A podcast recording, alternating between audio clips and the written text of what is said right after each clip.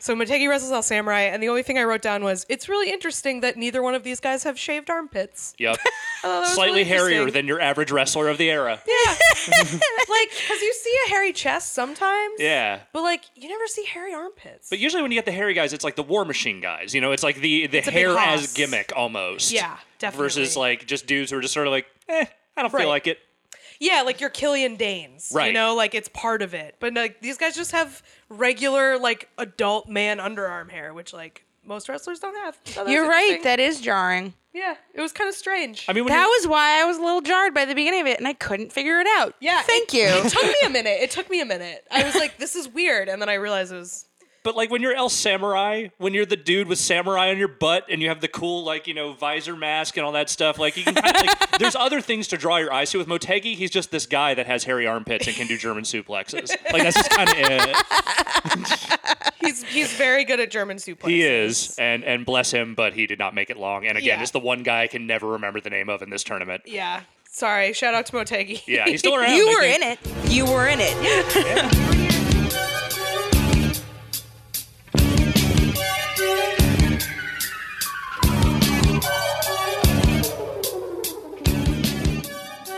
Hello and welcome to another episode of WrestleSplania, the podcast where I, Kath Barbadoro, a wrestling fan, introduce my friend Rachel Millman to the wonderful world of professional wrestling. Hey, dude. Hi, how are you? I'm good. Cool. Finally, didn't have any weird personal crises this week. Congrats. At least not like fi- like maybe existentially, but like that's constant. um, how are you? Uh, I'm sick, so I'm sorry if I seem very weird in this episode. I'm on a lot of cold medicine. I had a coffee way later than I normally permit myself to drink. I noticed you came in with an iced coffee. Yeah, I usually can't drink coffee after about two o'clock in the afternoon, so we'll see what happens. I can, but I try to cut myself off from that so I can maybe one day ascend to having a normal sleep schedule. Right, that's what I mean. I mean, Yeah. yes, I physically can, but I Oh. don't want to be awake. No, I know people who like physically can't. They What- have like trained themselves that much. what what happens to them. Oh, they just like barf. What? That's, I know. Nate is shaking his head like that's not a thing. They're just like, no, my stomach doesn't want this right now. It's not. They have like very regimented eating schedules. that is a level of willpower that uh, terrifies me. Yeah, I don't like it. Yeah, no, No. I just usually can't because I will be up all night. But uh, Yeah. but I did it for the good of the show. Uh, I'm really excited about this one. I'm I'm again I'm like a kind of a space cadet, but uh, I at least while I was sick in bed got to watch a lot of really awesome wrestling. Yes. because we have a guest here today to talk about uh, something very wonderful with us. Alex Navarro is here from uh, Giant Bomb. fame. Hello, thank you for having me. Hi. Hi, thanks for coming. That, Yeah. that that I can't drink coffee after two o'clock. That sounds like some Jack Dorsey shit. Like that sounds Yeah, some no, like it's I have psycho. trained my psyche to some like weird like my chakras are aligned in such a way that caffeine after three o'clock makes me have to purge. Like no, no, no one should live that way. Yeah, Yeah, That's yeah. A, it's it's a level of self discipline that uh, I think is like a, against God. like Yes, that's not agreed. good. yeah. It's like getting up to jog at like five in the morning. Like no, that's humans aren't supposed to do that. I wish Jack Dorsey could have trained himself to maybe wear long pants in a cave full of fucking mosquitoes. I don't know who Jack Dorsey is, guys. At I'm sorry. Jack. Literally Twitter, Twitter Oh, Jack. Twitter Jack. The Twitter Jack. Jack. Did Okay. you read the thread where he talked about all about how he meditated and got bitten 117 times by He mosquitoes? fucking deserves it. And also promoted tourism to Myanmar. I did see Yes. that. Yes. Yeah. Same thread. Same thread. I saw him in his like uh, new age cult leader turtleneck talking about his medita- meditation retreat in Myanmar, and I was like, "All right, fuck this guy." I'm glad he got attacked by mosquitoes. That makes me a little. he happier. tweeted a photo of like his knee covered in bites, and everyone was like, "Fuck you, bitch." Yeah, good motherfucker. Also, if you're doing a retreat for like 10 days to meditate, take off your fucking Apple Watch, you asshole. no, but my metrics. I have to. They, I'm only doing this for the metrics. Anyway, Alex, what are we talking about today? Uh, we are talking about a show that is very near and dear to my pro wrestling heart, and also something that has haunted me throughout the years uh, for a variety of reasons. And I'm, we are talking, of course, about the Super J Cup '94. Yeah, Yeah. I I'm kind of intimidated to do this episode because this Super J Cup 94 has such a like an outsized reputation in wrestling fandom. Like this is a this is like the Citizen Kane of tape trading. It know? totally is. It's one of those things that I. It, it was really. It was my inroad to Japanese pro wrestling in general. It was one of the first things I ever got on videotape to sort of like experience that whole scene for its. And you know, it's a great way to start, uh, especially in the '90s before a lot of bad shit happened to the people that were in that show. we'll get into it. We'll get into that. but but yeah, it's it also has like you said this very outsized reputation. It's one of those things that like you know Meltzer talks up and has been talking up for damn near twenty years at their almost thirty years at this point. Uh, it is. I mean, I think it not. Say, it's obviously not like the flashpoint where junior heavyweight wrestling started, but it was one of the big things that I think helped popularize it within like kind of the larger wrestling scene, just beyond kind of the the niche of of, of Japanese programs. And uh, it is it is an incredible thing that I, for reasons we'll get into later, sometimes have a very hard time watching nowadays. Yeah. So when how did you kind of get your hands on it or how did you hear about it? Okay, so this is a very circuitous route that got me there. So just bear with me for a second here. So I am a giant video game nerd. That is kind of the thing I have I have made of my life. Uh, around 1997 or so, uh, the first Nintendo 64 WCW video game came out. Okay. Uh, Okay. WCW versus NWO World Tour. Nice. Uh, it is a very it was, a great game. Uh, but one of the things they did in both of the the WCW games that came to N64 was they included a bunch of like rando wrestlers that were not you know like real characters necessarily, but they were all based on Japanese guys. oh, okay. So it would be like their move set and like sort of their costume, but the faces were changed did to they avoid have any. like fake names? yes, they did. What were there any good ones? Uh, I'm trying to remember some like the, the second game they got real weird with it. It was like you know there was a dude named Doctor Frank who was literally just a Frankenstein character. There was a there was a guy uh, I, I believe his name there was Ming Chi and Kim Chi uh, who were I, you know a tag right. team of guys.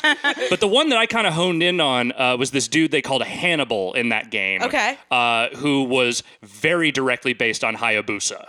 Hell yeah. Okay. Uh, and I just remember looking at this dude and be like, this guy looks like a weird murder ninja. I'm way into this. What is going on with this guy? And so I started looking him up online, and everyone, like I found a couple of forums, and you know, it was a lot of people just sort of talking about like FMW and you know, like a lot of the indie promotions and other stuff going on in Japan, which I knew nothing about at Yeah. that stage. You just were like cool mask. Yeah, cool ass What can I mask. That was all it took. Cool ass mask, good flips. That was all I needed to get into it. yeah. So I started posting on some of those forums. I was like, well, okay, what's the kind of stuff I should, you know, what's get my feet wet? Uh, what what should I get? First thing people started like, rattling off, other than some like very basic deathmatch stuff, was like Super J Cup '94. This is the thing that everybody points to. One of the greatest wrestling shows of all time. Tons of talent, all kinds of guys you will love watching. Check it out. So I think I started looking around and I ended up on like High Spots or one of those other, you know, like random here's every fucking Japanese wrestling show websites. Uh, and I bought Probably high spots. probably high spots Yeah. at that era. And I, I bought a VHS tape. I remember I bought a compilation deathmatch tape that had like a bunch of like Terry Funk and Mick Foley stuff on it. Oh, we Nice. love Terry Funk. yeah. We watched uh, w- when we like were first starting the show. We did a Twitch stream and people sent us stuff to watch, and uh, it was Lance, right? It was Lance. Shout yeah. out to Yeah. listener Lance. Shout out to Lance. who sent us the Terry Funk uh, exploding barbed wire timed death Oh, match. God. It was fucking awesome. And a bunch of his songs, too. and also yeah, his Yeah. music career. So yeah, we got to do a Terry Funk episode eventually because we love him. Yeah. he is he is one of the all time greats, and also just God, what a violent weirdo. Uh, so I bought I bought a couple of those tapes, and I bought Super J Cup '94, and I watched it like over and over and over. And I was like 15 at the time, and Yeah. you know I didn't had a lot of free time, so I just I watched that that tape repeatedly, and then went on to like get like the '95 ta- uh, show, which was not nearly as good, and you know I kept like kind of chasing that dragon for a while, trying to find stuff that was like as good as that show, and didn't end up finding a whole lot. Like it definitely got me into the scene, got me into Japanese wrestling, but that was always like, oh, this is the thing. This is like Yeah. the crown jewel of of this stuff. the gold standard for Yeah. sure. Yeah, I mean that's like I feel like it's really hard to recapture sort of your first time seeing something new in wrestling in general, but it's especially hard if that first time seeing something new is something that is considered to be like one of the greatest nights Totally. of wrestling like of all time. Um, but yeah, it was interesting cuz so this is almost 25 years old now. Yeah. And uh, you know, I'm the sort of more veteran fan on the show, but I'm still a very recent fan of wrestling. And I try to go back and watch old stuff sometimes. Um, you know, when people recommend stuff to me, but uh, it often being viewed through modern eyes without the context of like the sort of formal nature of wrestling at that time, a lot of it doesn't hold up great. Yeah. And this is this could happen tomorrow and be the best show of the year. Yeah. Yeah. It is completely timeless. Yeah, the, the the thing, and you know, especially as someone like who was just kind of digging into it, very divorced from the context of the storylines and the rivalries that Right. were going on at that time.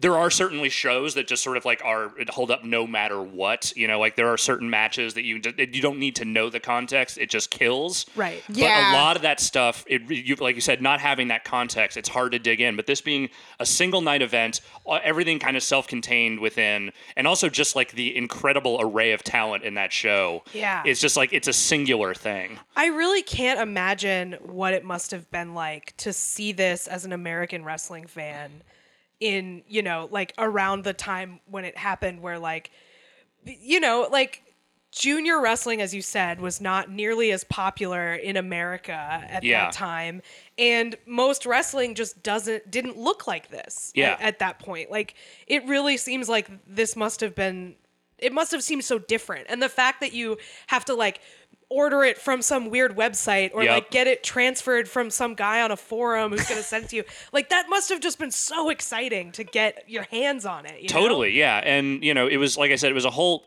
like I knew who some of the people in that show were because I was watching a lot of WCW at that time, and they obviously had their cruiserweight division, Right. You know, like people like Eddie Guerrero were there, and you know Benoit and like other guys from that Dean Malenko. Mm-hmm. But you know, seeing them in this other space, this other pl- like this totally other place at different points in their career. Uh, from where I had just sort of been introduced to them was like was strange, but also kind of wonderful. Yeah. So seeing this now, again, still very exciting, but you don't have to, uh, you know, write to some weird nerd on the internet and have them send it to you. You can just go to New Japan World and it's all on there. Which Yep, the whole thing is up, which is great. Uh, it And is- in our case, you can uh, email your friend Alex and ask him to send you the specific Wait, links. Right, because their search function sucks ass. Their search function really is so bad. bad. Yeah, we were very lazy. Thank you for just sending it all and being like, Happy "Here's round one. Here's round two. We'll put that in our episode notes so you have hot links right to the matches. I was a little disappointed it wasn't just a whole thing straight through. right. Just because like you don't really get to see entrances and stuff. It's just kind of wild that they don't have it as like one big thing. You'd think like because they have this whole archive. I wonder this about why WWE doesn't do this either. Like you have all of this old wrestling that is great, but it is really hard to sort through, particularly with New Japan when it's like the website's functionality is bad. But like why not have like a blog or something where you have people pick their favorite matches and and link to them or something where you can be like cuz there's I know there's like a big New Japan I can't remember who made it some somebody on Twitter who like if you said their I think it might have been Mr. Lariato. Yes. Yes. Lariato made a a huge spreadsheet of like recommended matches in New Japan and it's awesome. But like New Japan should fucking pay him for that. Like It's it's kind of a throwback to that old era of like how do I find this Yeah. stuff? What is the stuff I should be looking through? Because like it is it is definitely not a thing where they go out of their way to try and make it easy for people to Yeah. find that stuff. And I think uh, some of that is just them being on the internet in any meaningful way is still a fairly recent Yes. development. Yeah, that's true. Like they don't have an app. They, they they seem to barely understand how to make streaming work in a meaningful way. Yeah. uh, they definitely haven't gone to the trouble of licensing any of that old music. Nope. Uh, and they never will. So Yeah. what, you know, I think for now this is probably the best we're gonna get. Yeah, I feel like you can if you're a, a wrestling promotion outside of WWE, like none of them really know how to be on the internet correctly. No. But you can go one of two ways. You can go the New Japan route where you don't license any of the music and you like cut out all the entrances and cut them up. Or you can go the CMLL uh, AAA route where you just don't give a fuck and you're Yep. like, here's La Parka coming out to Thriller. Like enjoy. Just that old ECW mentality of well, until they sue us, we might as well Right. keep doing it. Which, you know, I respect it. I kind of um, respect that one a lot more. Well, I mean, they also have like their technical production shit is a fucking nightmare. Also, So, yes, like, that's true. There's no, There's a trade off there. yeah, there, there's no good way to do it. But all the wrestling is on is on New Japan World, Yes, and it is. Uh, and we watched it, and it was fucking great. It was super good. It's it's really heartening to hear that because it again it's one of those things that like I've built up so much in my brain over the years that is sort of calcified as this you know this brilliant thing that is largely untouched Right. by you know very much else in wrestling history. But I never am quite sure how people other people are going to react to it. One Right. because of the Benoit factor, which is cannot be discounted. Right. But two because it is junior heavyweight and cruiserweight wrestling has come so far Mm. in the 25 years since then. Like you go back and watch something like the Cruiserweight Classic and it's like the t- the actual quality of wrestling and even like the first round of that show is probably just about as good as anything you'd see in, you know, any of the other like major tournaments in history. Yeah. And so people have become very accustomed to that. Right. So I'm never really quite sure like what the impact is going to be on someone who didn't see it in that era. So it's very heartening to hear that you you all still really enjoyed it. Oh, Yeah. we loved it. Yeah. Like I wasn't sure what to think going in just cuz like it's held up as just, you know, this paragon Mm-hmm. of like this is some of the best shit you can ever watch. But with that and because, you know, wrestling Twitter has like nine layers of irony going at all times. There's people who are like, "Oh yeah, you're watching like Super J, like, oh, you're doing that," mm, and it's like, okay, I don't actually know how this is gonna be, but as usual, sincerity reigns supreme, and it fucking kicked ass. yeah. Um, I so yeah. The you sent us all the links, and it was like a little daunting because there's so many matches. Yeah. But all of these first round matches are like seven minutes long, and The uh, longest one is 1052, I think. Yeah. Yeah. Yeah. And uh, they have every move in them. Totally. These are dudes who are getting their shit in. This is their tight five. You know, Yeah. they, Yeah. yeah. They are they are doing whatever they can to make sure that everyone gets to see their cool DDT before they shuffle off into the back. Right. Yeah. This is this is your Letterman showcase set of wrestling. You're just like getting it all in there. Uh, and and we were saying before, like there's varying degrees of success with that. Yes. Um, but it was a very fun sort of like greatest hit sampler platter of all of the dudes in this tournament. Um, many of whom I had some sort of context for. Rachel, we just so we just did an episode on Eddie Guerrero like Right. pretty Yeah. recently. So I knew I knew you knew Black, Black Tiger was. Was there anybody else in this first round that you had any context for? Gato.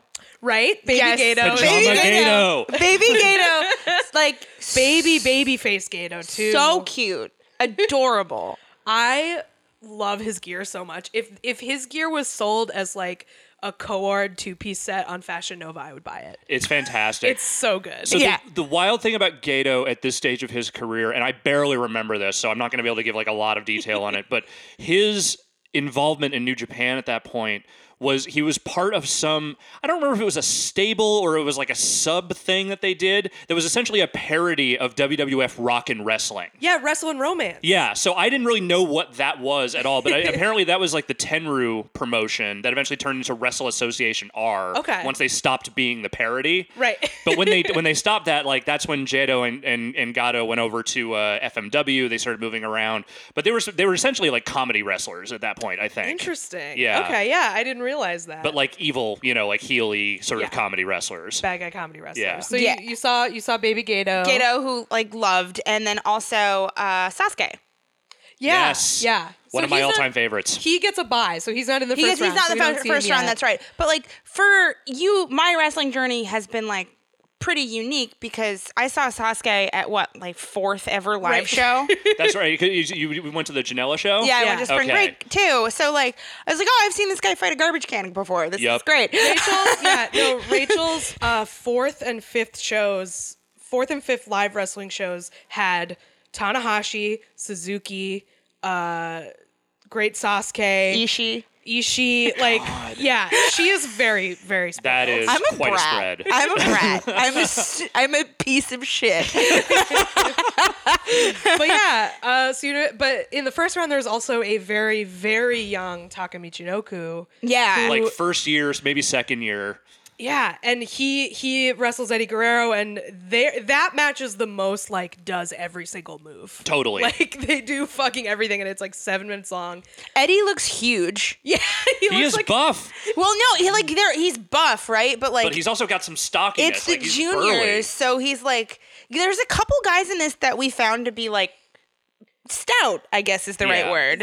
yeah, like especially when they're you know when you're wrestling teeny tiny baby Taka. Like he Mm-hmm. looks like a like a hoss or something. It's like he's five nine, like maybe. and he just looks like he's gonna murder him. yeah, it's like this guy clearly can't beat him. Like Yep. look at that guy. But yeah, Yeah. he's also super buff. Uh, we love him. Yeah, big hunk. I was disappointed that um Hayabusa got out in the first round. Yeah. 'cause I f- love Hayabusa. Yeah, he's he- like like I said, he was one of the first guys that I latched onto from like that entire scene. He is a guy who I obsessively watched throughout like you know m- the majority of his career, and Yeah. that was like really my introduction. Was him versus Liger was like the first thing of his I ever really like actually saw, and that. You know, I was just like that dude's whole presentation was just something that I I was transfixed by. Correct me if I'm wrong. That's the first time I've seen him, right? Yes. Yes. So he's dead. He died in a like kind of a freak accident, right? Well, so he broke his neck in the ring uh, around circa like 2001, Yeah. I think, and he was paralyzed, and for a long time, Fuck. like, that ended his career. And yeah, I thought I thought he died. Sorry. Well, he did. No, he did die. He did, but he, he I died. thought he died in the ring. He, he died fairly recently. So Ah. he he had gotten back to the point again. One thing we'll talk about a little bit at the show is that it, the sort of haunted feel that is kind of attached to it in some ways. Absolutely. But so he he got back to the point where he was had learned to walk a little bit again.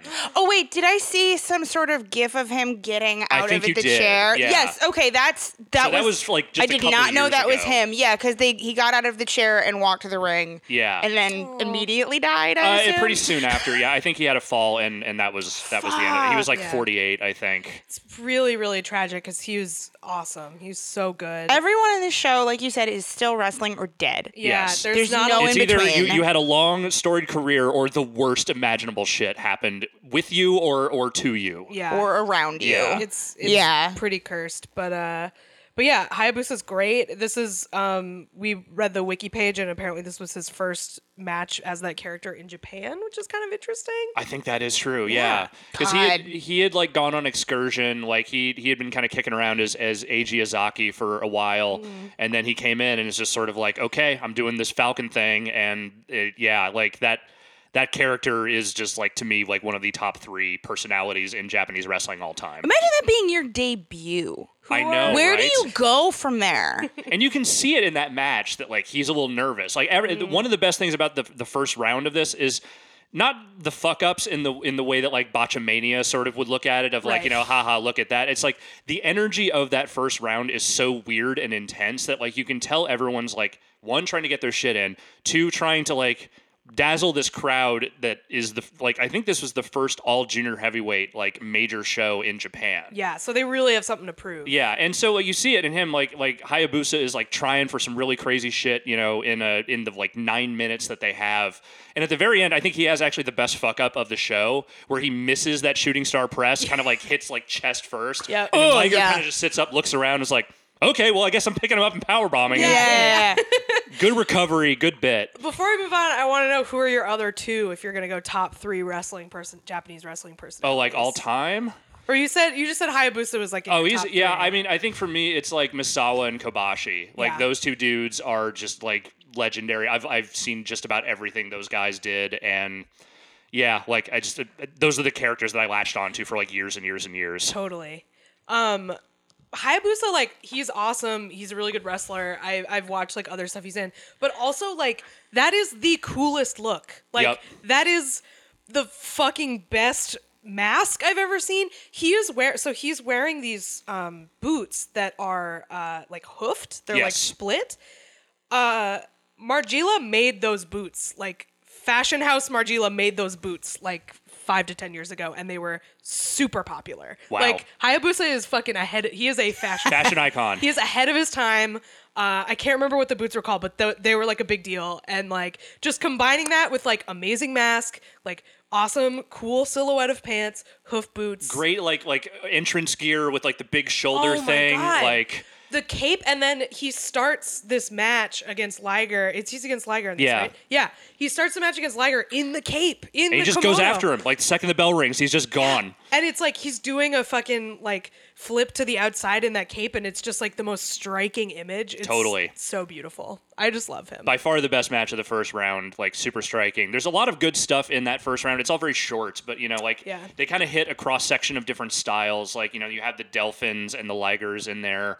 You have the guys that are a little more mat based, like the Dean Malenko, who was like just some random indie guy at that point. Really? like Shinjiro Otani, like in the first couple of years of his career. Like just a good mix of of people that almost all blend together. There are a couple that maybe don't fit in super well. Negro Casa seems like he doesn't know what the hell Yeah. he's doing there, but. uh just I don't know. It's just like it's a great roster. Yeah, I was uh I, I was like kind of bummed because I was looking forward to seeing Negro Casas because I know a lot of lucha people like love him and are like you gotta watch Negro Casas he's the best and this is clearly just not his element and I'm sure Yeah. there's other good stuff he's in but yeah this was not great but The, the invitational nature of it, I think, sort of made it all a little weirder too, because like a lot of these guys hadn't necessarily worked together before. You know, like some of these guys rarely worked together after that, know, Yeah. just by nature of the different promotions and and people just kind of not intersecting at various points. Yeah. But uh, you know, where where it works, it works surprisingly well. Yeah, the one other match in this round that I did want to talk about um, was the Otani versus Super Delfin Yes. match, which I really, really I loved. really liked that match. um,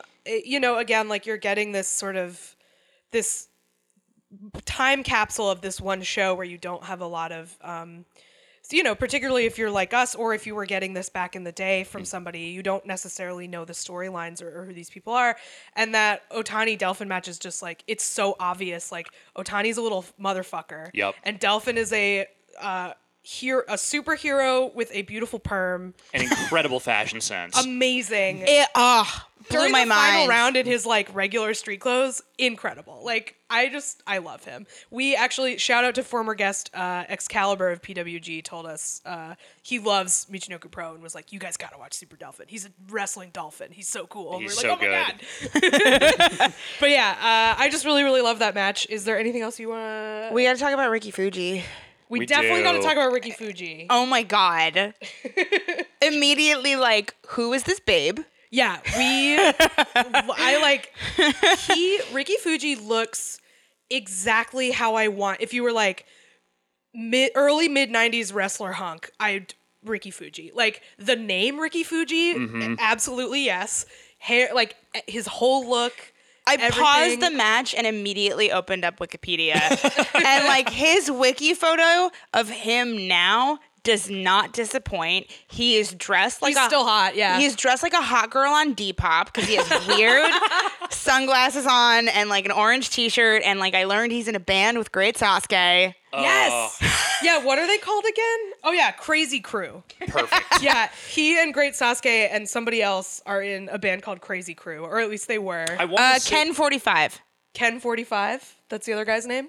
Yep. Sweet. I want to say that his gimmick, at least at that stage, was very directly, "Hey, what if Shawn Michaels but Japan?" Yeah. Like that was that was the whole premise of, of his character and his look, and it was sort of like if Shawn Michaels became Shawn Michaels, but then so, kept dressing like rocker Shawn Michaels. Yeah.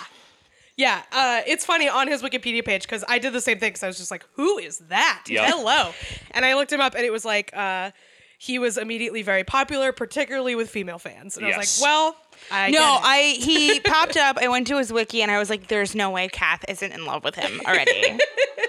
you know my type. I it's I love those deconstructed Zubaz. Dirt. I think- dirtbag glam rockers. I love I it. think he transcends your type though. Of Yeah. just like No, there's something immediately like boom. We've about talked it. about it. My actual type is cowboys. That's Yeah. I like cowboys and uh, big noses. Those are my things. Rachel knows to send me pictures of wrestlers if they have big noses or cowboy hats. I'm so big just, like, Stan not- Hansen fan. Love Stan Hansen. Love Stan Hansen. I'm just like not spitting out the name that would like embarrass you. There, there are several. We're gonna I love you. I keep that to do. ourselves. so moving into the second round, um, again, like these matches relatively short. Yeah. They're getting a little longer. So there's four rounds total. So all these people have wrestled already, except for quote unquote Wild Pegasus, aka Chris Benoit, and uh, Great Sasuke. And uh, the first thing I watched from this round was uh, Wild Pegasus versus Black Tiger. and uh, It fucking slapped. it, did. slapped. two dudes who clearly knew each other very well and were able to sort of like pull out something that was both familiar and like very fast paced like they, they they they obviously knew where each other was going like it's good just good chemistry yeah, yeah, really and good chemistry. from like my perspective of like the first time watching this, obviously your f- first time watching it mm-hmm. did not have as many strings attached. yes there was not to nearly it. as much weight on top of this thing There's there's two weights and they're both very heavy essentially. But I mean I like so I internally canceled myself like midway through because I was like this is so good and just fuck. yeah, this is watching this one was when I started to kind of like feel the mortality of this event. I mean, like I I knew ab- about like Hayabusa being be, being paralyzed in the Mm-hmm. ring and stuff like that in the first round, but watching these two guys who who were killed by this industry, like Yes. they were, uh, uh, you know, th- through very different circumstances, obviously, um, but like we we just did an episode on Eddie Guerrero and, and his story is incredibly tragic and and so is Benoit's. I mean, you definitely feel much less sympathetic for him, but Yeah. it's still a very tragic story. It's it's horrible. And watching them, you know, create this this magic, it's really hard to reconcile with what it did to them, you know? One, Yeah. one of the, the really fucked up things about the Benoit situation, which I think is understandable given the amount of distance between when it, you know, what took place and, and sort of like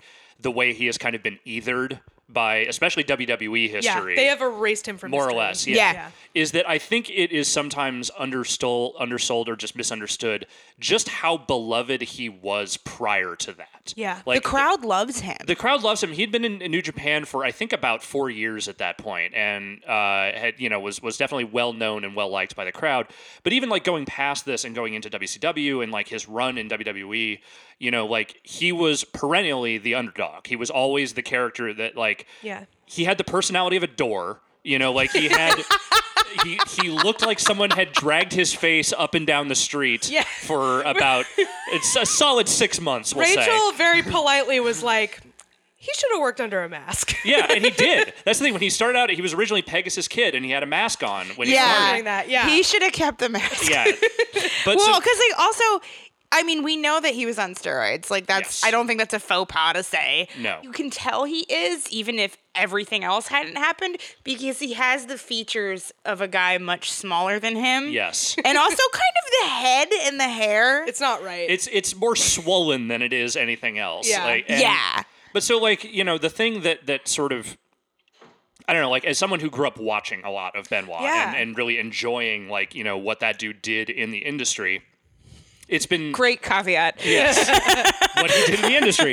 The thing is, like, it, it's something that I've never fully reconciled. You know, Yeah. this notion. How that, can like- you? I know it, it's. It, I. I you, it's hard to go back to a fandom for something that heinous, that that Yeah. that grotesque. You know, like Yeah. it's it's hard to look at a show like this where he is the central figure.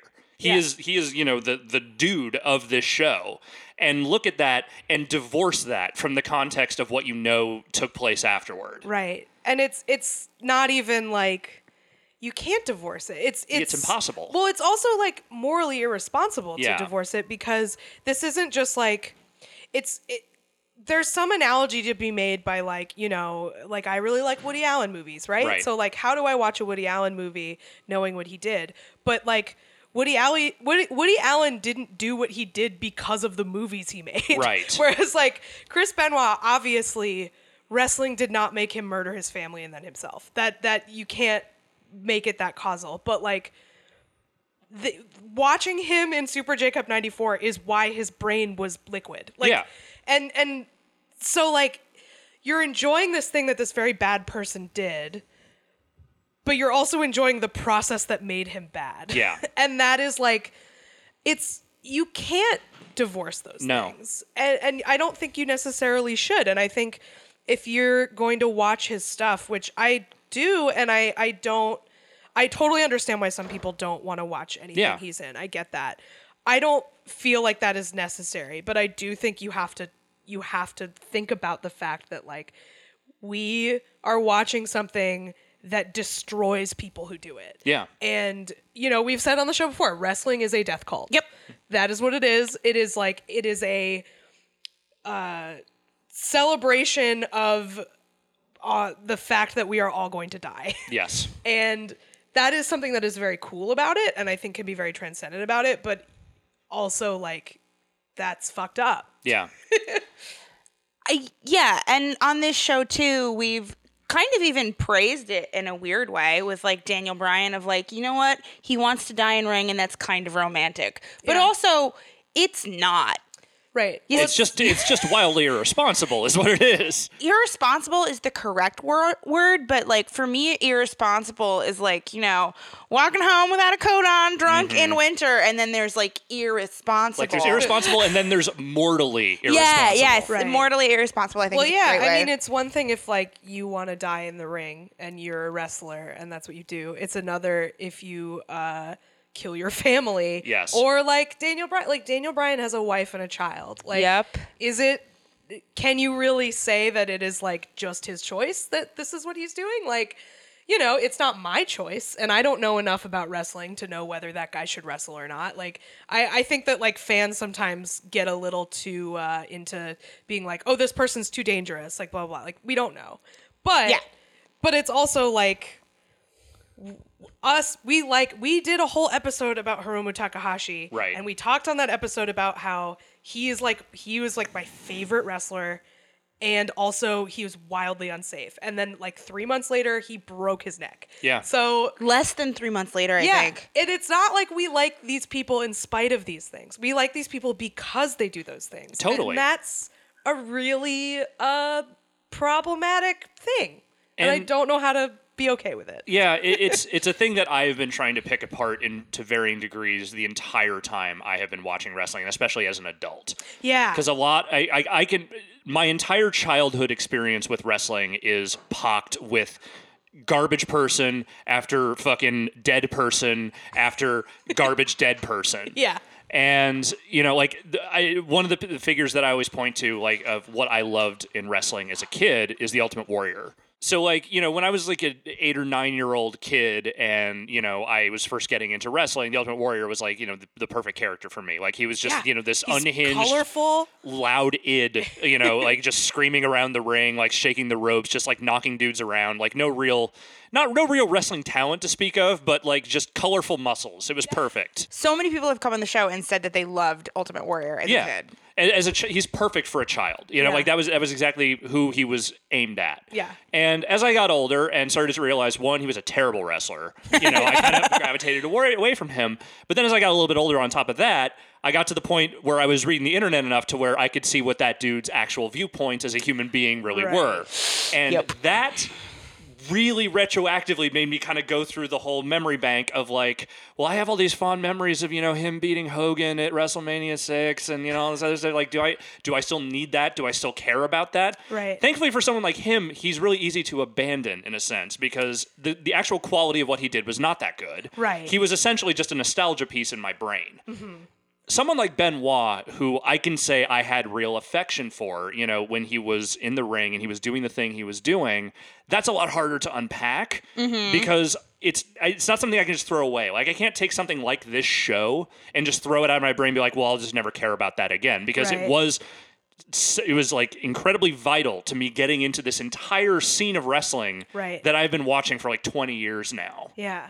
And it's fucked and I don't know what to do with that. Yeah. I mean, I don't think anybody does. I think everybody kind of has to come to their own their own personal uh like line of what they're comfortable with and I think it's different for everybody and I think that uh you you can't like judge anybody else for what their line is necessarily because it like it ultimately doesn't really matter. Like it doesn't nothing changes in 2018 if you watch Chris Benoit Right. do a diving headbutt in 1994. Like the things that have happened have happened. I think that you like I don't know. I think there's like kind of a so you talked about the show as being like it's an incredible show.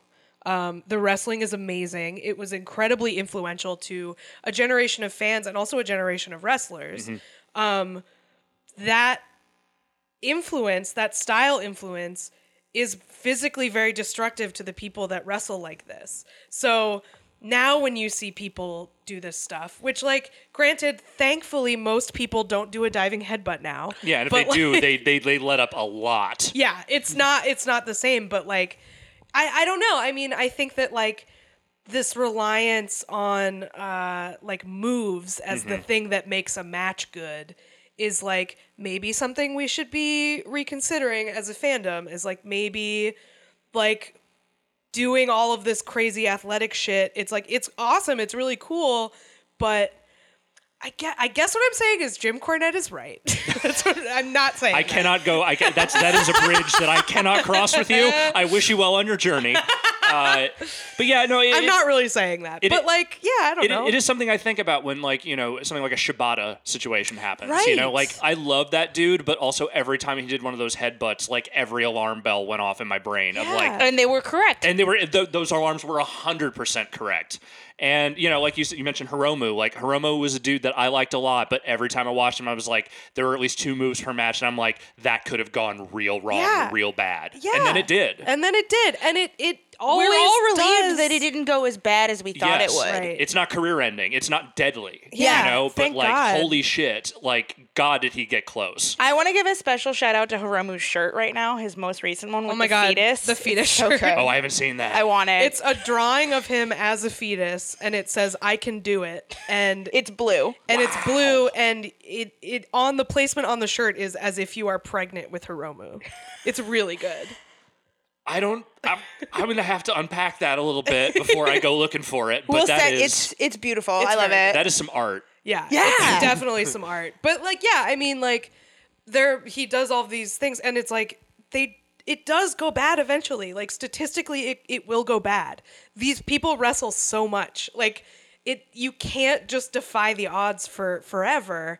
And yeah, I don't know. I mean, the but then safest you, workers still split their eyebrow open all the time. Well, I mean, like Yeah. Hayabusa paralyzed himself just tripping. On, he wasn't doing anything super flashy. he just slipped off a middle rope Yeah, that was it He slipped off a middle rope. Misawa, fucking, he just landed on his head but yeah, one time and It died. just that was the end of it. like you you never know but uh th- it's interesting because like we're talking about all of this and it does seem to kind of be a little bit luck of the draw a little bit odds because uh the other person who sort of emerges as the main figure in this is great sasuke Yes. who's still working who rachel and i saw Fight a trash can. like That is no way to describe Joey Janela.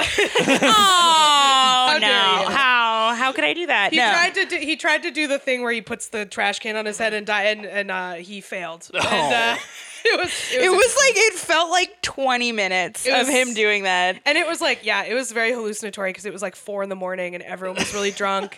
And like he was trying to do the thing with the trash can and he like couldn't get it to work. So he ended up just diving into the trash can from the top rope. And then he sang uh, Bon Jovi in the ring afterwards. So it was quite a time. And But, then we uh, avoided like a $125 Uber. Yeah. Great yeah, night. That was a good time. but yeah, this is Sasuke back in the day. And Yep. uh, what, what did you think of this? Ugh.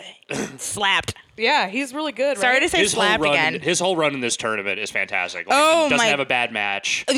Again, the audience is in love with him, and Kath pointed out to me that like he is not, he wasn't in New Japan. No, he had he had just started Michinoku Pro at that stage. I think that that, that league had existed for a year or two at that point. Mm-hmm. He was kind of king of the indies for Japan. Like Oh, okay, that that really helps. Yeah, like, he so would he's show the, up- he's the Matt Riddle of this. he totally he would show up in like the major promotions from time to time, but like Yeah. he was mostly known as the Michinoku guy. Like he I think he was in Toryumon and a couple of other like you know smaller leagues from there and there. But like he was just a guy that would, was the main event at the smaller shows, like in a whole bunch of different places. Yeah. That Yeah. makes sense.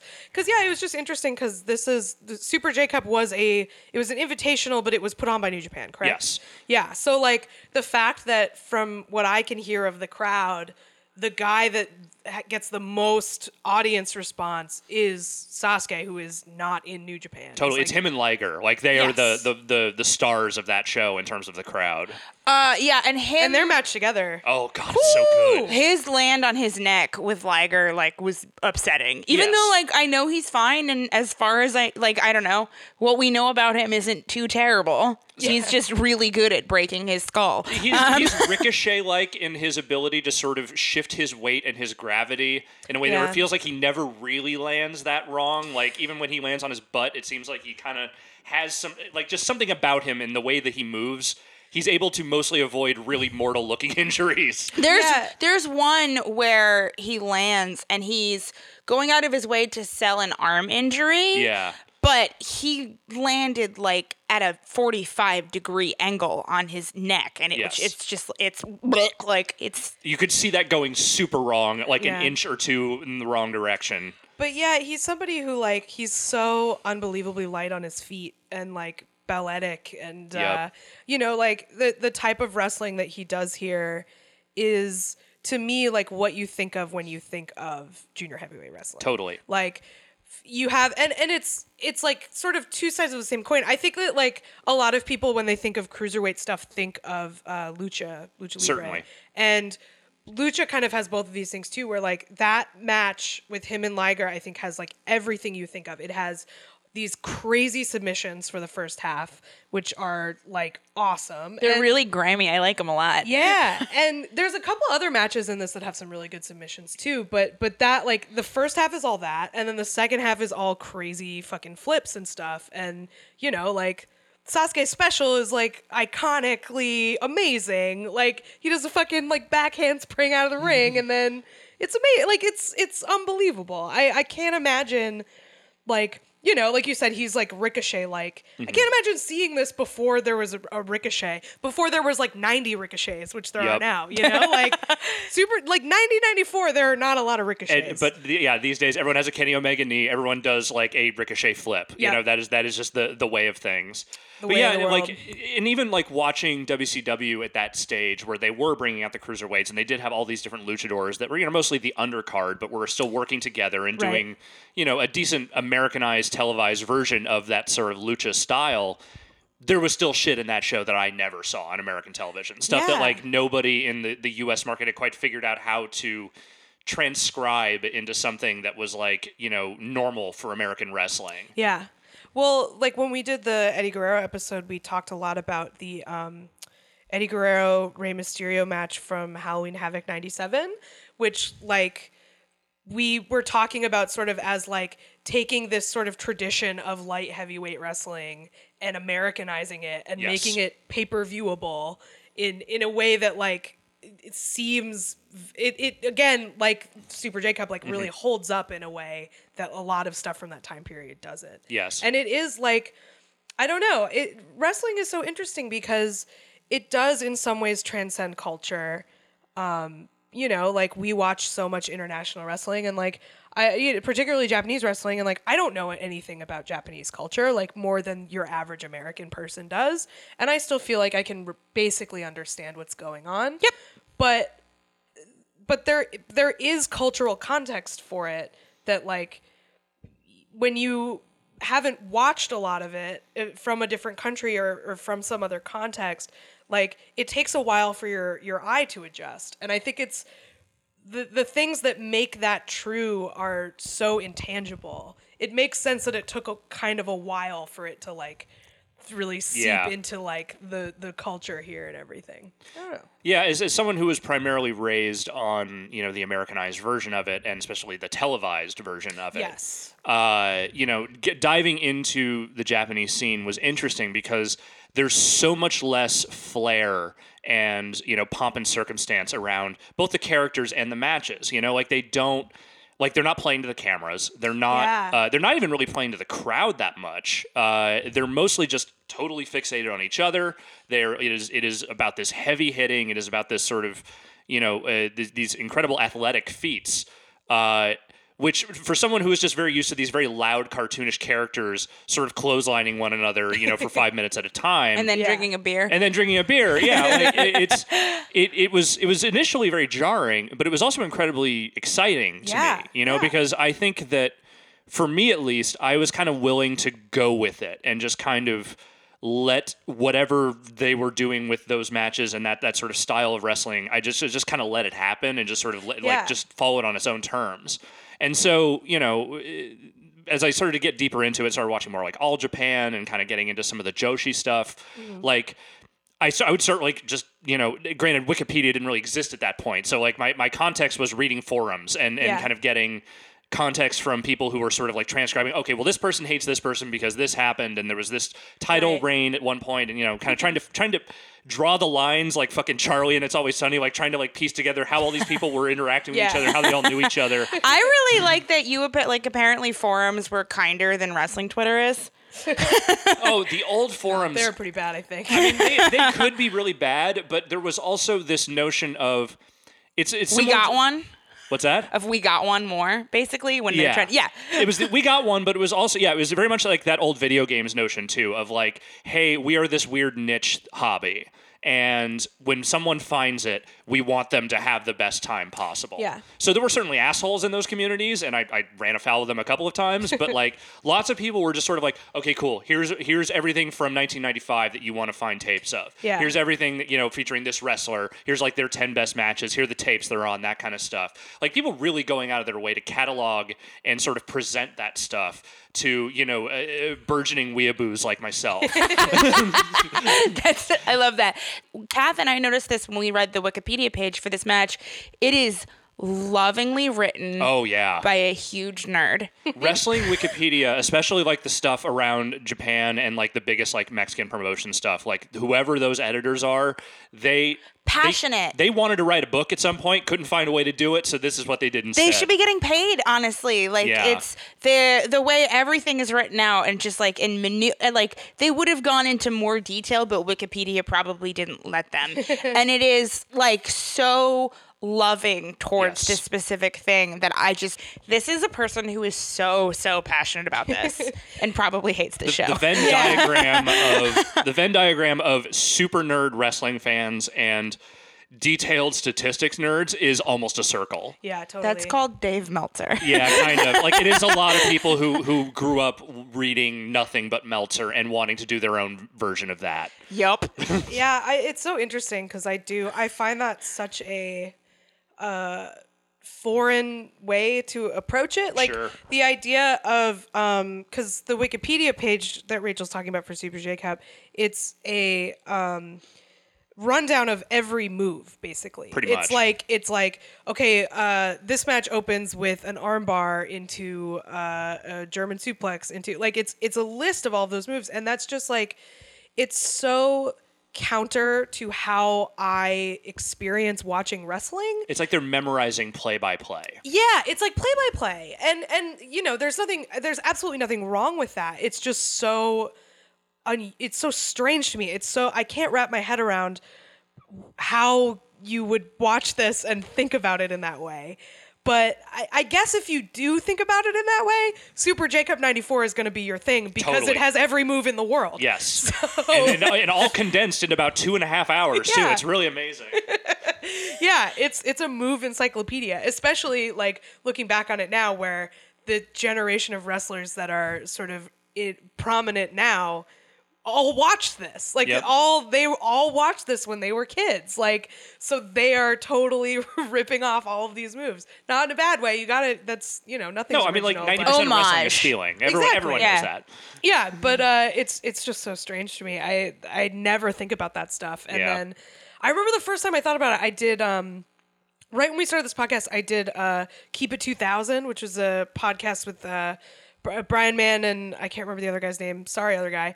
Uh, watching old like WCW stuff, and they would summarize what we had watched, and I was like, "What are you talking about?"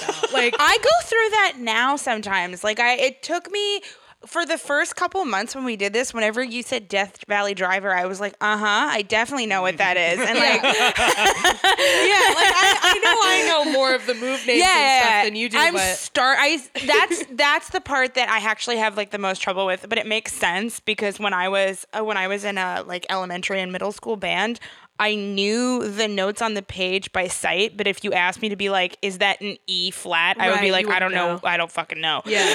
So you- like the move name, like I, there's a connection there of like, this is what you cannot grasp and you're going to mm-hmm. live and it'll be fine. I find I do find that like if you're bored and you are interested, Wikipedia pages are pretty good for that stuff. Like where it'll it'll be like a whole page on wrestling throws and it'll like show you all the different throws the, and like the Wikipedia page on suplexes Yes. alone and all It's possible like variants uh, 50 therein. pages long. I know that was actually I have to say the German suplex I think is the first move I memorized just because it's so visually dynamic Yep. and also there's a lot of Germans in this too. There is, There's yeah. some beautiful Germans. That in was this. that was the era when German suplexes were finishers. You know, like it's like that. That was when when people were busting that out as like you know kind of a flourish on top of that. That's their finisher. Yeah. Now these days it's basically a transition move. It's so crazy. Like, uh, I remember I asked one time on our Twitter because I was thinking about. I, it started because I was thinking about like, you know what I love? I love a good European uppercut. I love when somebody does a good European uppercut. Cesaro style, like Oh, just the just best. land that shit. Oh, Rachel's shrugging. European uppercut is when they go and they like Thank hit you with their forearm. to your jaw. Actually, I have to give credit to that one because that was what I assumed, but I was like, I'm not sure, and it turned Yeah. into the shruggy emoticon guy. Zack Sabre Jr. has a good one. yes, he, has a does. You're right. Cesaro has a great one.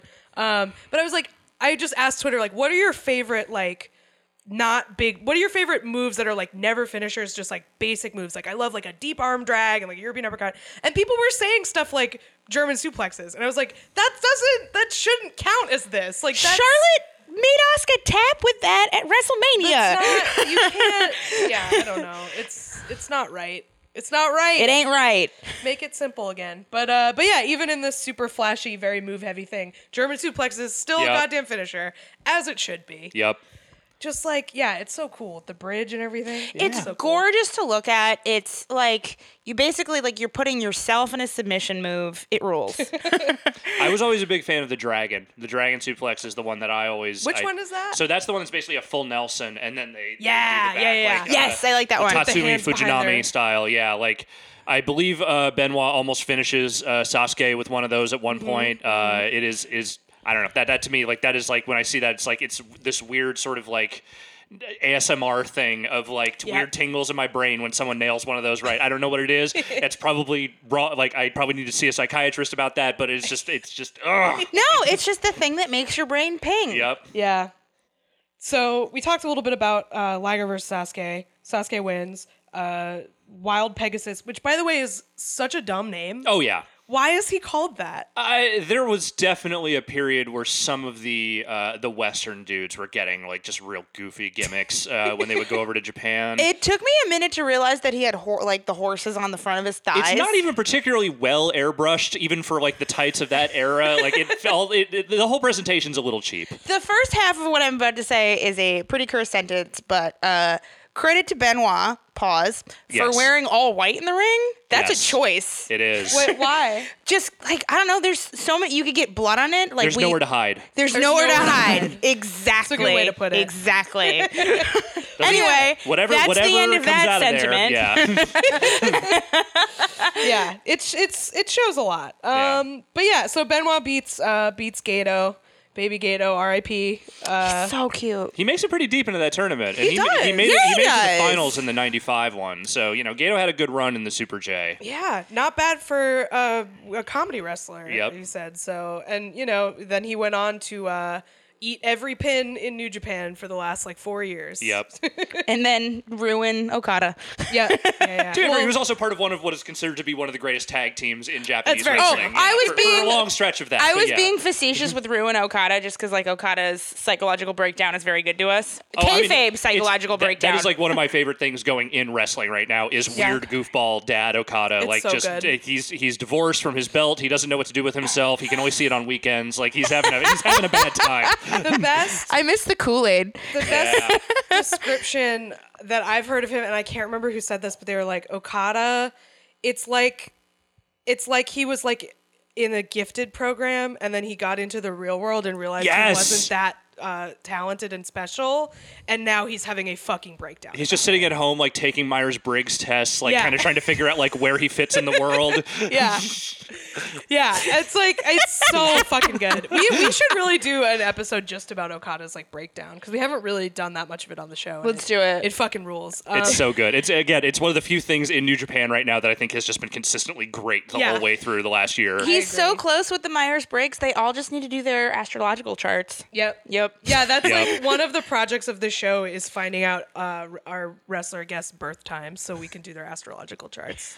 We're gonna mean, try. I c- Kenny does a top ten list for us every year. I could ask can him. you ask him his birth time for us? yeah, sure. I'll ask him. Yes. That's yeah. I'll I'll, I'll, see, I'll, I'll, I'll see. I'll put in that ask. Okay. Thanks. Really? Thank you. Appreciate it. Um, Gato and Jado, his partner, like they were a really, really accomplished junior tag team before Yeah. he became a uh, dude who eats every pin and and Yeah. Can't see out of his bandana. yeah, exactly. One of the great dirtbag tag teams of all time. yeah. Uh, well, you know, they're still be getting to be dirtbags. They're, Yeah. Jado's hitting everybody. I everybody. mean, with like his I, kendo lo- stick. Gato is like brings joy to me all the time. Every time I see him in ring, but it just I like when he says, "Oh shit." That makes me really happy. and he's about to get like power bombed or something, and he goes, "Oh shit!" Oh I, you know, he's got like so much baby fat in this in his cheeks, and it keeps him looking young. Yeah, yeah, he's aged very, very well. He looks 33. yeah, He's almost 50. yeah, he looks really good. Dude good. takes good care of himself. Great. What He does. moisturizer? what moisturizer? Leak the skincare routine, Gato.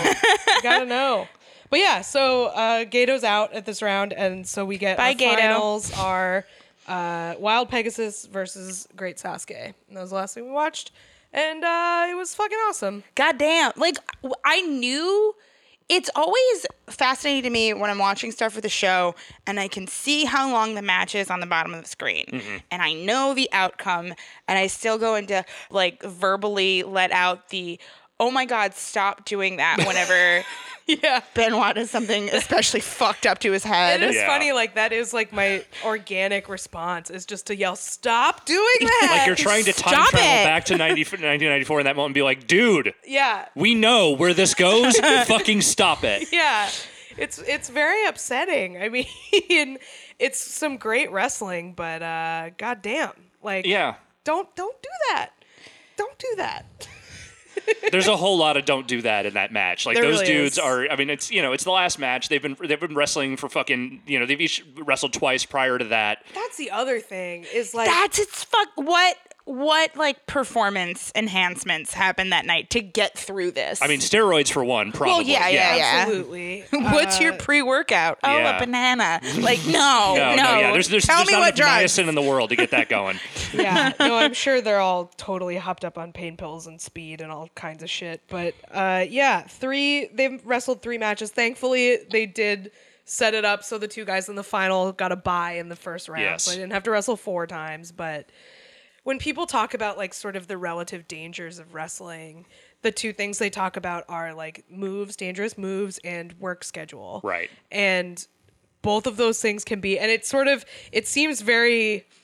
I was gonna say ideological, but that's not right because we're talking about which wrestling promotion you like. So ideological Mm. is probably not the best word, but it's like if you're a WWE fan, you talk about the terrible neck bumps in, in Japanese wrestling. Right. And you're a fan of Japanese wrestling, you talk about the horrible work schedule in WWE.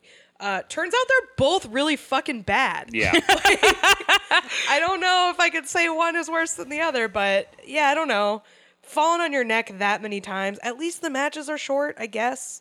Like mostly, like But in this one, I mean, this you know the finals match is the only one that goes above 15, and it's almost 20 minutes long. Yeah. And you know which there is the right amount of time for a main event. Thank you very much. totally. No more fucking forty-five minute matches, please. Okay. Yeah. Anyway, continue. No, you're, you're totally right. I think that is it was perfect, but also like at the end of a night where they're all wrestled multiple times, you know, like the fact that they still have the energy to pull that out is pretty incredible in its own right. Absolutely. But it's also you understand why they don't do a lot of these multi-match tournaments, Right. especially these days. Like the WWE has all but abandoned them entirely, outside of like you know like back-to-back NXT tapings here and there. Right. Uh, but like you know they don't do King of the Ring really much anymore, and Mm-hmm. that was always a multi-match thing. Uh, you don't see this much in even Japanese wrestling anymore. They- You know, you get the G1, which is a long stretch, but you know, it's Right. you're wrestling once a night. Yeah. They've only done five Super J Cups in the 25 years since this one. Really? Yes. I didn't realize they'd only done five. Of and they'd been like long stretches where they didn't do any. Like there was 94, 95. They didn't do another one until 2000. Mm-hmm. And then there's like a couple more and that's it. And I've never really understood entirely why that was. I assume some of it is just getting a bunch of guys to wrestle that many times in one night is not the easiest ask. Yeah. Um, But they've also never hit that that that high water mark that that first show ever did. Like Right. n- never since have they they had a show that was that good. I'm surprised there isn't more, especially considering the fates of so many in this. Of like, you know how everyone's like says everyone who was in Poltergeist is cursed or whatever. Right. I'm surprised the mythos hasn't popped up around this, because I, mean, carnies do love like superstition. You're totally right. And I my only theory as to why this show has not taken on that sort of uh, distinctly haunted quality within the context of the industry is that there's no show in the world that doesn't have at least some tinge of that. You know, A really good especially point. from that era of wrestling. Yeah. Yeah. There are very few people who did not at least brush up against someone that had something tragic happen. right. That's a very, very good point. I was going to take it in the other direction because it's usually like flirtations with tragedy or something Sure. like that, and then there was like the big thing. Right. I mean, I, I this is like kind of an interesting time period because you have like through the history of wrestling, like wrestling has never been, uh, you know, wrestlers have never had long lives. A lot of them have met incredibly tragic ends, um, but sort of before this, before maybe like the mid '80s, I guess is I, you know, I don't know where you'd want to put this put this sort of benchmark, but like wrestling used to be a lot less athletic. Right. It used to be much more of a show of, you know, clothesline, clothesline, clothesline, leg drop, end of match. Yeah. You know, like, which it still takes a lot out of you, but isn't Super J Cup 94. You know what I mean? So, like, for a long time, wrestling was that, which is comparatively much, much safer. And most of the problems that wrestlers had had to do more with their sort of out of ring activities, steroids, drug abuse, etc then you get into sort of this period where it becomes much more athletic, much more physically demanding. They're still doing drugs, they're still doing Mm-hmm. steroids, but the change in style, we haven't learned the consequences that come from that yet. Right. We don't know about CTE. Yeah. We don't know about, you know, we haven't done scans of Chris Benoit's brain yet. So, like, there's a whole generation of wrestlers that were so injured and hurt by working the style without understanding the consequences of it.